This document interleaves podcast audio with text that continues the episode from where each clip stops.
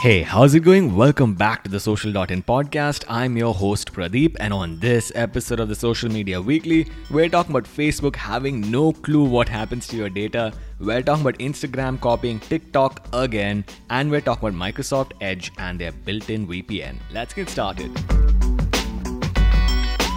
So, for our first story, we're talking about Snap. Yes, I said Snap, as in Snapchat, and apparently they're launching a new drone. Now, to understand why Snapchat is building a drone, you have to remember that Snapchat considers themselves a camera company and not a social media company. Anyway, Snapchat has launched a new drone. It's called the Pixy, as in P I X Y. It's a small drone, like a really small drone. It fits in the palm of your hand. It's autonomous, as in you cannot control it except by waving at it. And also, it has a meh camera and a meh battery life. Now, what's interesting about this drone is that it's only $230, so it might be useful if you're a creator.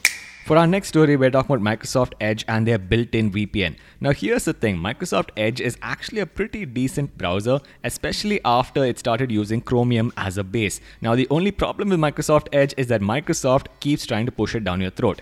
Anyway, Microsoft Edge apparently has a new feature. You have to log in with your Microsoft account in order to make this work. And also, it gives you about 1 GB of Cloudflare powered VPN free every single month. It's called Microsoft Edge Secure Network. For our next story, we're talking about Twitter miscounting their users again. Now, in 2017, Twitter actually miscounted their users by 1 to 2 million for about 3 years, and now it's happening again. According to Twitter, between the first quarter of 2019 and the end quarter of 2021, Twitter miscounted their daily active users by 1.9 million users. Now, here's the thing though after Elon Musk takes Twitter private, they no longer have to disclose these numbers.